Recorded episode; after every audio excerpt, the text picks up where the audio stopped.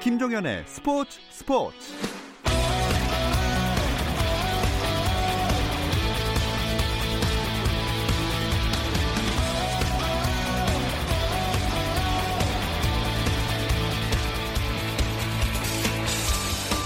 스포츠가 있는 저녁 어떠신가요? 아나운서 김종현입니다. 오늘 하루 스포츠계를 돌아보는 스포츠 타임라인으로 김종현의 스포츠 스포츠 출발합니다.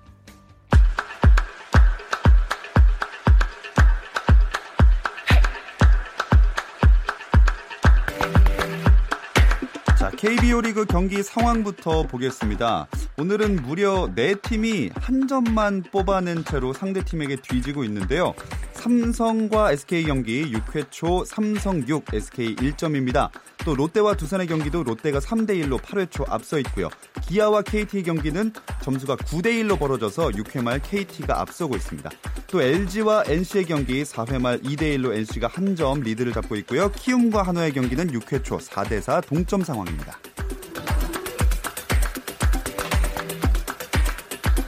미국 프로야구에서는 텍사스 레인저스의 추신수가 디트로이트 타이거스와의 경기에서 희생 플라이로 타점을 올렸습니다.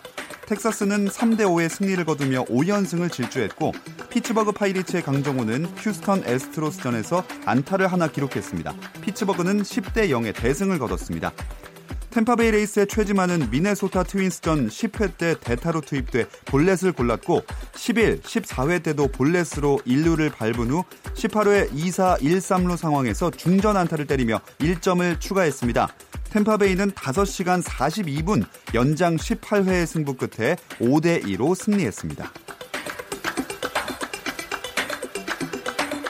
제62회 KPGA 선수권 대회 2라운드에서 호주 교포 이원준이 6언더파를 쳐 중간 합계 14언더파로 KPGA 코리안 투어 36홀 최저타 기록을 세우면서 단독 선두로 나섰습니다.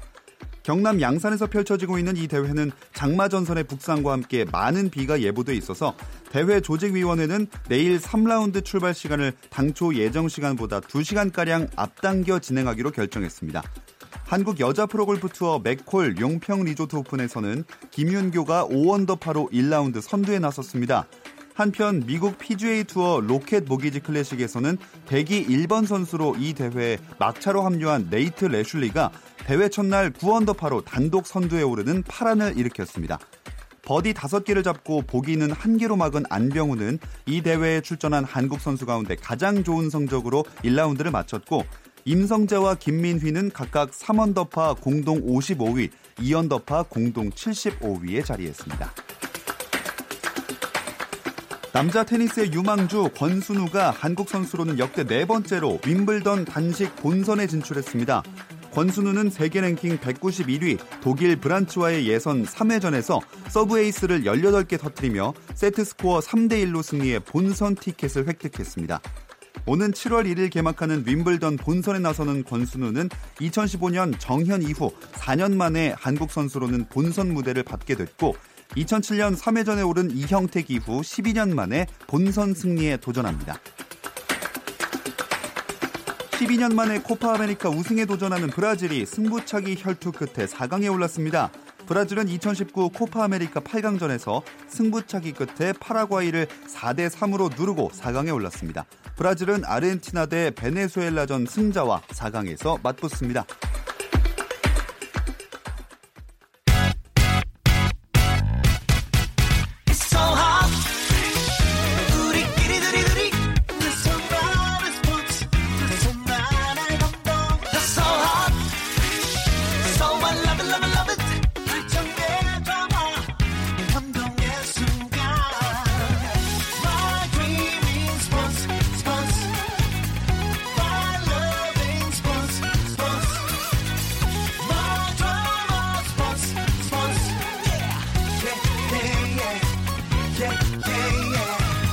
김종현의 스포츠 스포츠.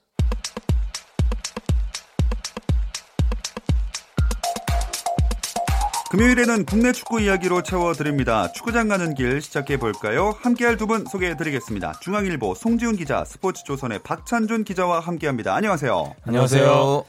네, 아, 오늘은 제가 앞에 단실이 너무 길어가지고 많이 힘들어서 두 분이 말씀을 좀 많이 해주셨으면 감사하겠습니다. 어우 힘드네요. 일단 송지훈 기자는 굉장히 오랜만이에요. 저는 이 폴란드에서 예. 24회 월드컵 우리 대표팀이 세계 2위에 오르는 뭐 그런 감동적인 장면 현장에서 지켜볼 수 있어서 많이 행복했고요. 그리고 바로 이어서 또 일본 출장을 갔다 왔는데 네. 제가 솔직히 말씀드리면 우리 20세 이하 대표팀이 이렇게까지 잘할 줄을 모르고 많이 몰랐죠 사실. 네, 그래서 한 16강이나 8강 정도 가면 괜찮겠다 싶어서 예. 그 출장 마치고 한 한두 주 쉬고 일본 가는 걸로 아. 저 나름대로 이렇게 짰었는데 우리 선수들이 너무 잘해주는 바람에 폴란드 마치고 바로 일본으로 넘어가게 됐어요. 음. 그래서 방송을 제가 한 몇 주 쉬었는데요.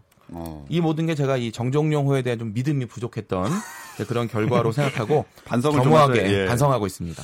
아 그래도 뭐 출장이 길어지셨고 또 바쁘셨지만 그 역사적인 현장에 계셨다는 것 자체가 사실 저는 굉장히 부러운데요. 제가 축구 기자로 생활한 게 한 10여 년 되는데 기자석에서 경기를 취재하다가 이제 우리 선수들이 잘하는 모습 보고 이제 만세를 불렀던 게 딱 세번 어. 있습니다. 어, 세 번. 네. 그 2011년 아시안컵 때 우리가 한일전 할때 네. 막판에 황재원 선수 동점골. 아, 맞아요. 맞아요. 그걸로 우리가 승부차기까지 가는 그 장면 보고 제가 만세 한번 불렀고 작년에 그 러시아 월드컵 독일전 손흥민 선수 음, 골 넣을 때 저도 모르게 골. 네. 음. 그리고 이번에 결승전에서 이강인 선수가 페널티킥 선제골 넣었을 때 어머 우승 하나 봐. 이 감격에 저가 젖어가지고 어머 우승. 네, 저도 모르게 완세를 불렀거든요. 네. 네. 참 기대했던 그런 우승으로 끝나진 않았지만 이번 대회 우리 선수들 그 도전 과정 음. 옆에서 생생히 지켜볼 수 있어서 아주 행복했습니다. 아, 갑자기 그 기자석에서 만세 부르는 모습 상상하니까 뭔가 약간 위협감이 좀 느껴졌어요. 저만 불렀던 건 아니고 아, 당시 우리나라 기자들 모두 만세를 아, 외쳤습니다. 아 그렇다면 다행입니다. 참 출장을 많이 다녀오셨을 텐데 덕분에 다른 축구 기자분들도 바쁘셔서 박찬준 기자는 자주 뵀어요. 그러니까요. 가장 한가했던 제가 이 축구장 가는 길 잘 지켜 네. 지키고 있었습니다. 예. 터줏대감. 네. 네. 방송 열심히 들었습니다. 저는. 아 많이 들으셨군요. 네. 어, 그럼 이제 두 분은 좀 K리그에 집중을 하게 되시나요? 이제 뭐 여름 이적 시장 다가오니까요. 그거 취재하느라 또 바쁘고 또 K리그 또 조금 취재하고 그러다 보면 또 9월 달부터 또 월드컵 예선 시작하거든요. 음. 축구는 끝이 없습니다.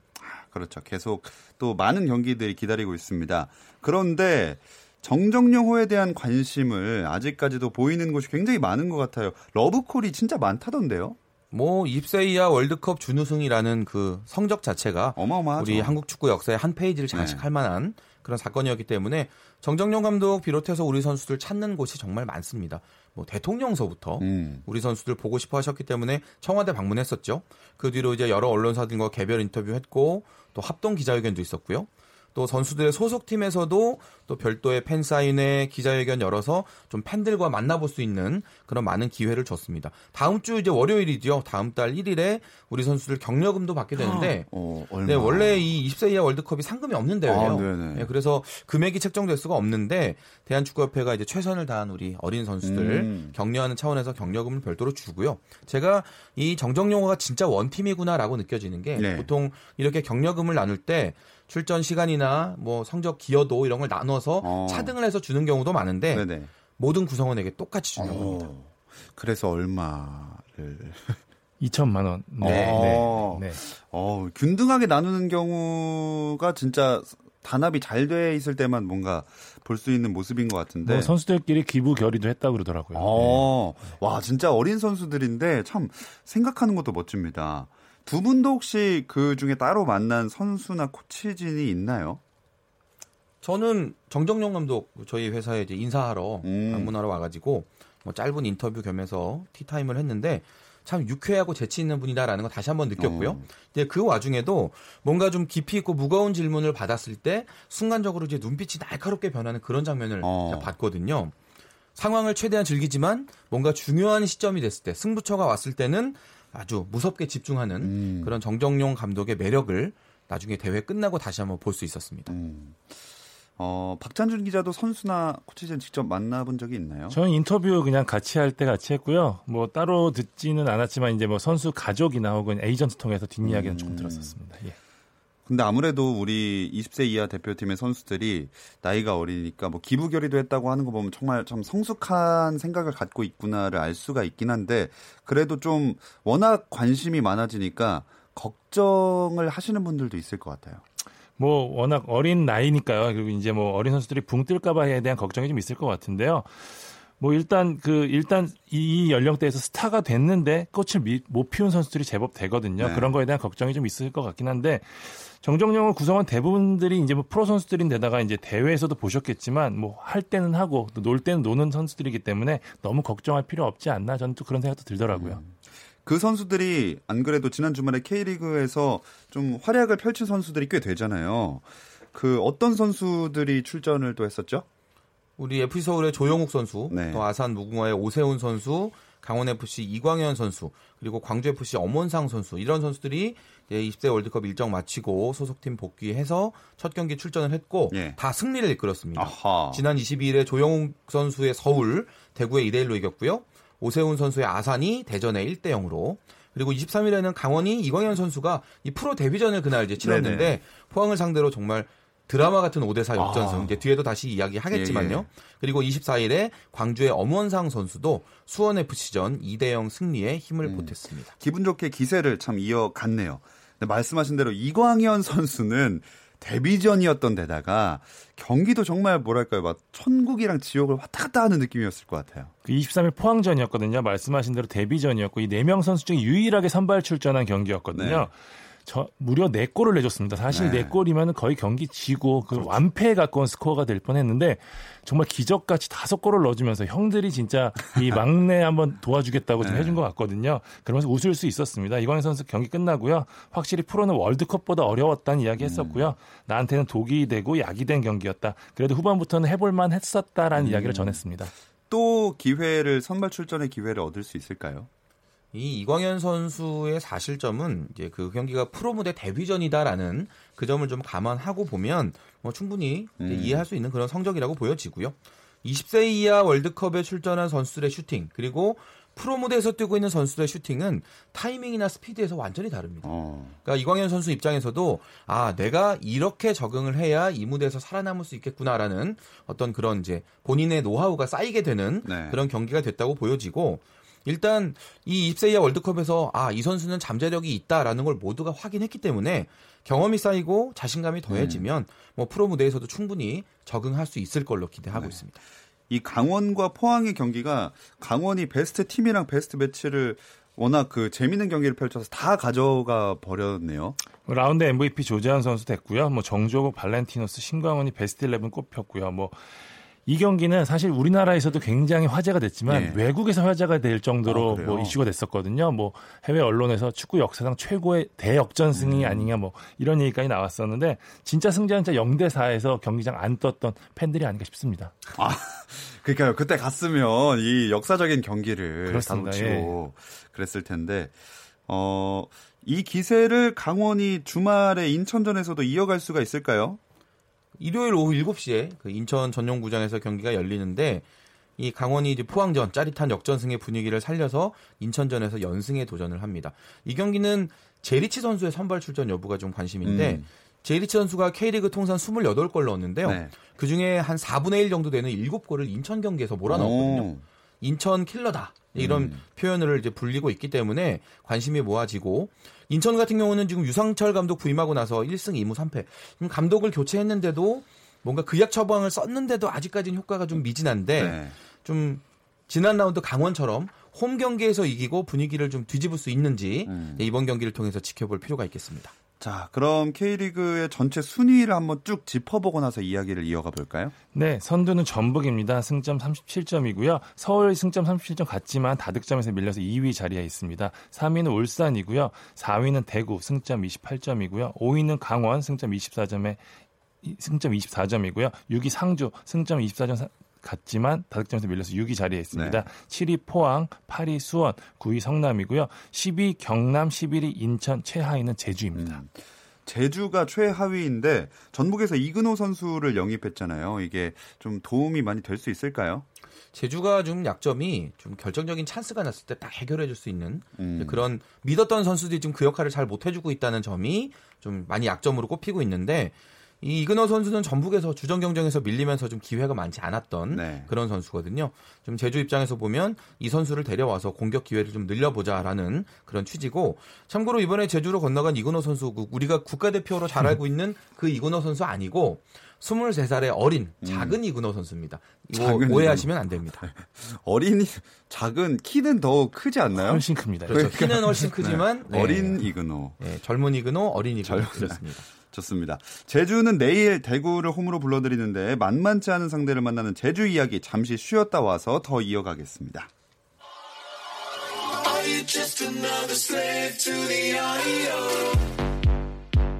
국내 유일 스포츠 매거진 라디오 김종현의 스포츠 스포츠 축구 이야기가 있는 금요일 저녁 김종현의 스포츠 스포츠 함께하고 계십니다. K리그 1 18라운드 이야기 계속 이어가 보겠습니다. 자, 제주는 이근호 선수까지 임대 영입했고 반전을 꿈꾸고 있는데 상대가 아, 대구 부담스러울 것 같아요. 대구가 부담스럽기는 한데 대구가 좀 상황이 좋지가 않습니다. 일단 중앙 미드필더 쯔바 선수가 부상으로 이탈한 데 이어서요. 세징야와의 환상의 콤비를 이루던 에드가 선수도 어깨 부상으로 3주간 경기에 나설 수 없고 음. 여기에 수비 핵이죠. 홍정훈 선수까지 쓰러졌습니다. 그러니까 아. 차포 떼고 좀 경기를 치러야 되는데 사실 대구가 백업이 그렇게 튼튼한 팀은 아니거든요. 예. 게다가 지금 무더위가 접어드는 시점이고 체력적으로 부담이 될 수밖에 없는 상황에서 제주 원정이 굉장히 까다롭습니다. 특히 여름에 갈수록 점점 까다로워지는 쪽이 기후 뭐 네. 풍토상 그런 부분들이 있거든요. 그래서 오히려 저는 제주 입장에서 한번 이번에 반등을 한번 할 수 있는 포인트가 아닌가 좀 싶거든요. 음. 제주 쪽에 한번 좀 조심스럽게 한번 저는 어? 승리 한번 또 예측을 예, 한번 예측 한번 해보겠습니다.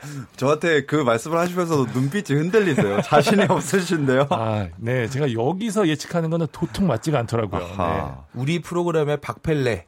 네, 아, 네. 어 진짜 박펠레. 그러니까 제가 지금 박펠레가 이렇게 얘기를 했으니까 예. 저는 그러면 대구가 유리하다고 어. 얘기를 해볼 텐데 제가 또 폴란드 갔다 왔잖아요. 예, 예. 우리 20대 월드컵에서 이제 노, 활약했던 고재현 선수. 음. 아, 월드컵 무대에서 뭔가 보여줬던 그런 기량을 프로에서도 좀 보여줄 기회가 왔다. 아하. 아마 본인이 아마 칼을 많이 갈고 있을 것 같고 네. 지금 제주가 특히나 또 최근 4연패입니다. 아주 아. 좋지가 않기 때문에 대구가 그동안 하던 거 잘 이렇게 그 모양만 비슷하게 해도 뭐 불리하지 않을 거로 보고 저는 대구가 유리할 것 같습니다. 어. 이 정도 되면은 두 분이 이제 뭐를 그, 아, 이런 거 말해도 되나? 뭐를 거세요? 커피를 진 분이 다음에 사오, 사오시던지 서로 거를. 저는 아이스 아메리카노로 하겠습니다. 어 자신 있으시네요, 지금. 네, 박펠레가 얘기했으니까 전 반대로만 하면 됩니다. 전 바닐라 라떼. 비싼 거 하시네요. 아이스요, 네. 따뜻한 거요? 전 아이스입니다. 아, 알겠습니다. 두 분 잘 기억하시고 다음에 또 같이 나오실 때 진 분이 꼭 사오시기 바라겠습니다. 그리고 내일 또 수원이랑 경남 경기도 있죠.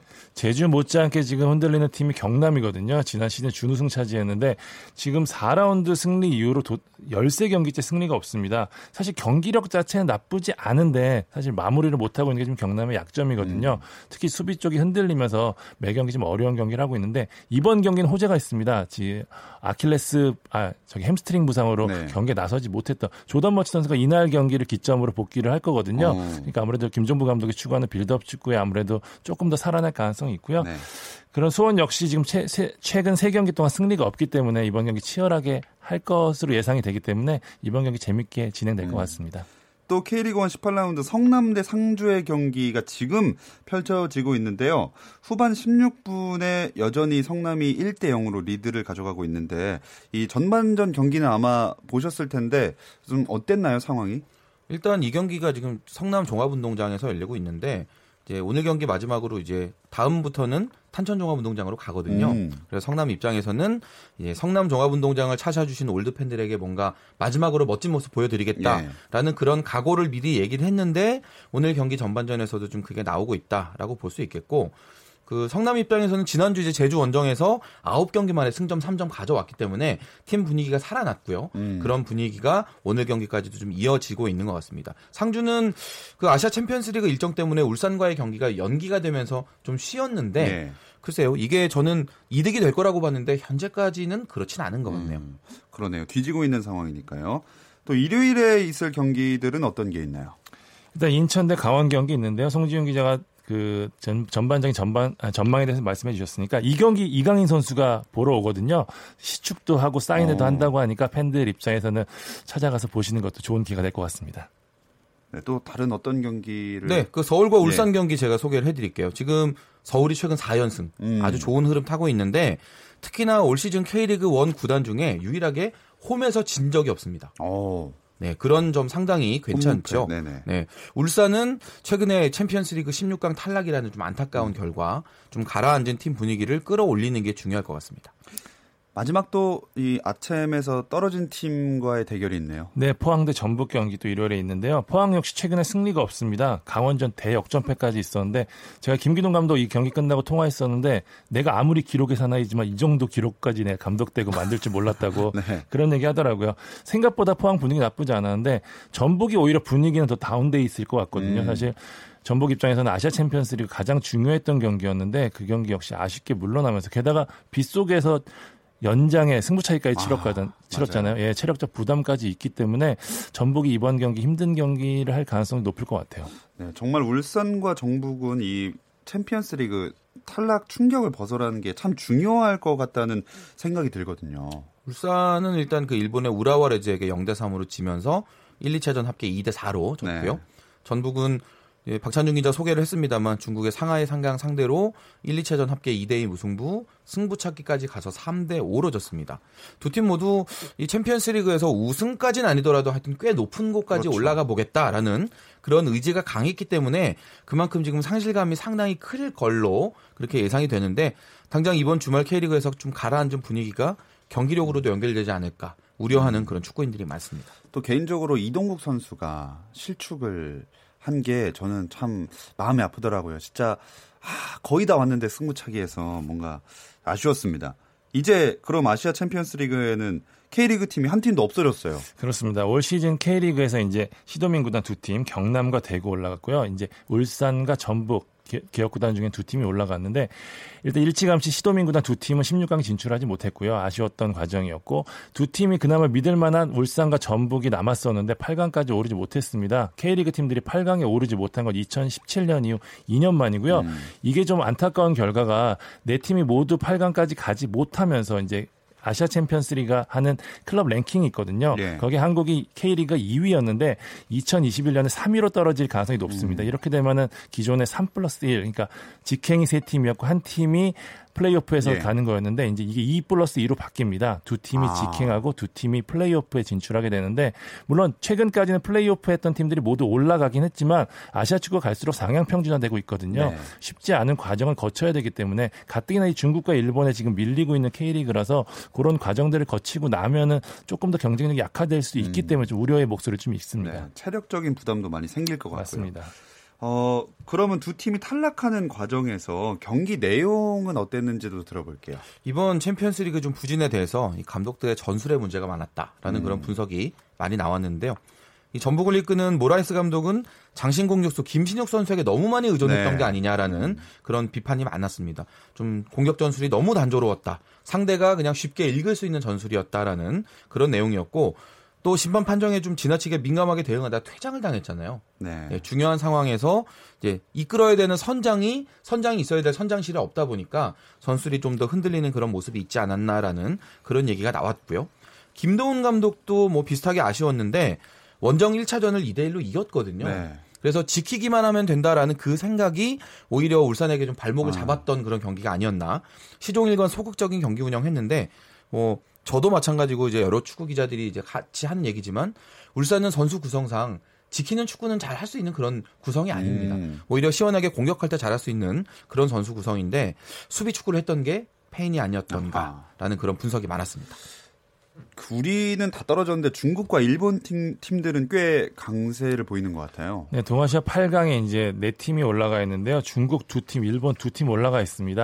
아, 서두에도 말씀드렸듯이 중국과 일본이 지금 막강한 머니파워를 앞세워서 지금 동아시아 판도를 주도하고 있거든요. 우리 입장에서는 이제 더 이상 자존심만으로는 버티기 힘든 음. 상황이 됐기 때문에 좀 진지하게 아시아 챔피언스리그 어떻게 대처해야 될지에 대한 고민이 좀 들어가야 될 것 같아요. 네, 참 정말 거시적이고 어려운 문제지만 이거를 지금 하지 않는다면 좀 이제 세계적인 이런 경쟁력도 떨어질 시기인 것 같아서 이렇게 생각하시면 될 것 같아요. 지금 K리그에서 잘 키운 선수들이 다 일본, 중국으로 가고 있거든요. 네네. 근데 반대로 일본이나 중국에서 우리나라에 오는 선수들은 거의 없단 말이죠. 그쵸. 그러면 결국은 잘하는 선수들이 그쪽에 모이고 있기 때문에 우리의 경쟁력이 떨어지는 건 어쩔 수 없는 일이고, 음. 그러니까 말씀하신 대로 큰 틀에서 봤을 때 우리가 빨리 이 체질 자체를 바꾸지 않으면 네.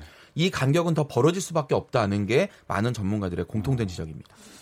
자, 정말 이렇게 다 떨어지게 되면서 전북과 울산도 노릴 수 있는 올 시즌의 타이틀이 이제 K리그 우승밖에 없거든요. 덕분에 우승 경쟁은 조금 더 뜨거워질 것 같아요. 그렇습니다. 이제 두 팀이 아시아 챔피언스 리그 그리고 FA컵도 다 탈락을 해 있는 상태거든요. 그러니까 실질적으로 노릴 수 있는 게 리그밖에 없기 때문에 두 팀이 이제 이것마저 놓치면은 사실상 실패한 시즌이 되는 거거든요. 그렇기 때문에 더욱 치열하게 리그에서 경쟁을 할 것 같습니다. 아, 어느 팀이 우승하실 것 같으세요? 두분한 번씩 들어볼까요? 이거 박찬용 기자가 먼저 얘기를 해야죠. 네, 네. 어, 왜 반대로 가시려고요? 전북이 아무래도 유리하지 않겠습니까 어허. 싶습니다. 예. 저는 그 울산이 뭐 김도훈 감독에 대한 전술에 대한 지적 손준 기자 했지만 승부처에서 김도훈 감독이 항상 소극적인 전술을 해왔거든요. 어. 이번 시즌 내내 그럴 가능성이 높기 때문에 특히 전북이 그리고 어려운 시기에서 특히 리그에서는 우승한 경험을 한 선수들이 많기 때문에 아무래도 고기도 먹어본 사람이 먹지 않겠습니까? 음. 전북 쪽에 걸겠습니다. 어. 성지훈 어우 저는 울산입니다. 울산. 네, 울산이고요. 너무 기다리셨네. 네. 네. 전북은 뭐 물론 좋은 팀이고 선수 구성 좋고 모든 면에서 다 아주 K리그에서는 정상급이 맞는데 올 시즌에 외국인 선수들의 활약이 많이 부진합니다. 음. 그러니까 기대했던 만큼의 그런 활약을 못 해주고 있고 울산은 그래도 전체적으로 아주 떨어지는 선수 없이 비슷하게는 가요. 그러니까 감독의 어떤 전술적인 부분들을 잘 메꿔줄 수만 있다면 네. 제가 보기에는 울산이 조금 더 현재는 견고한 상태라고 음. 보여지고 저는 울산에 걸겠습니다. 커피 두 잔 됐죠 이제. 자 아이스 아메리카노였고요. 아이스 바닐라, 바닐라 라떼였습니다. 네, 싼 거를 네. 뭐 몇백 원 차이 안 나니까요. 예. 자, 과연 결과가 어떻게 될지 다음 주에 여러분 지켜봐 주시면 감사하겠습니다. 자, 오늘 축구 이야기는 그럼 여기서 마무리해 보도록 하겠습니다. 어, 일단 그 전에 성남과 상주의 경기는 후반 17분 진행 중이고 여전히 성남이 1대 0으로 앞서고 있다는 말씀 전해드리면서 스포츠조선 박찬준 기자, 중앙일보 송지훈 기자와 인사 나누겠습니다. 오늘 고맙습니다. 감사합니다. 감사합니다. 자, 프로야구 경기 다시 한번 짚어드리겠습니다. 키움과 한화 7회 말 진행 중이고요. 6대 4로 키움이 2점 앞서고 있습니다. SK와 삼성은 8대 2로 삼성이 6점 앞선 상황 7회 말 진행되고 있고요. 또 롯데와 두산은 9회 초 3대 1, 두산이 3, 롯데가 1입니다. 기아와 KT의 경기는 8회 말 여전히 9대 1로 KT가 리드를 잡고 있습니다. LG와 NC의 경기 역시 6회 초 진행 중인 가운데 2대1로 NC가 근소하게 리드를 잡고 있습니다. 자, 오늘은 여기까지입니다. 주말에는 9시 20분부터 함께 하실 수 있고요. 저는 월요일 8시 30분에 다시 돌아올게요. 김종현의 스포츠 스포츠.